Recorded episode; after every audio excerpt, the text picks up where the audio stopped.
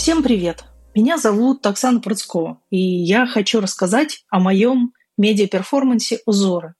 Его длительность 2 минуты 12 секунд.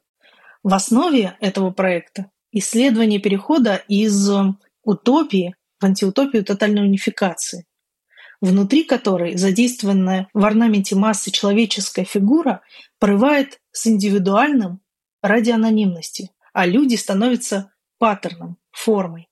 Моя практика в целом связана с темой утопического будущего. В этом плане конструктивизм для меня близок, потому что он, на мой взгляд, не столько про утилитарность, сколько про смелость конструировать новую реальность, пусть и во многом утопичную, как башня Татлина, символ устремленности к новому миру.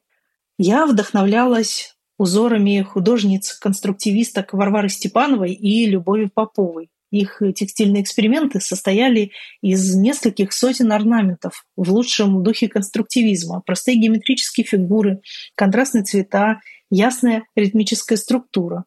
В моем проекте я работала с людьми как с формой, составляющей узоры и паттерны. Формой, подчиненной общей цели.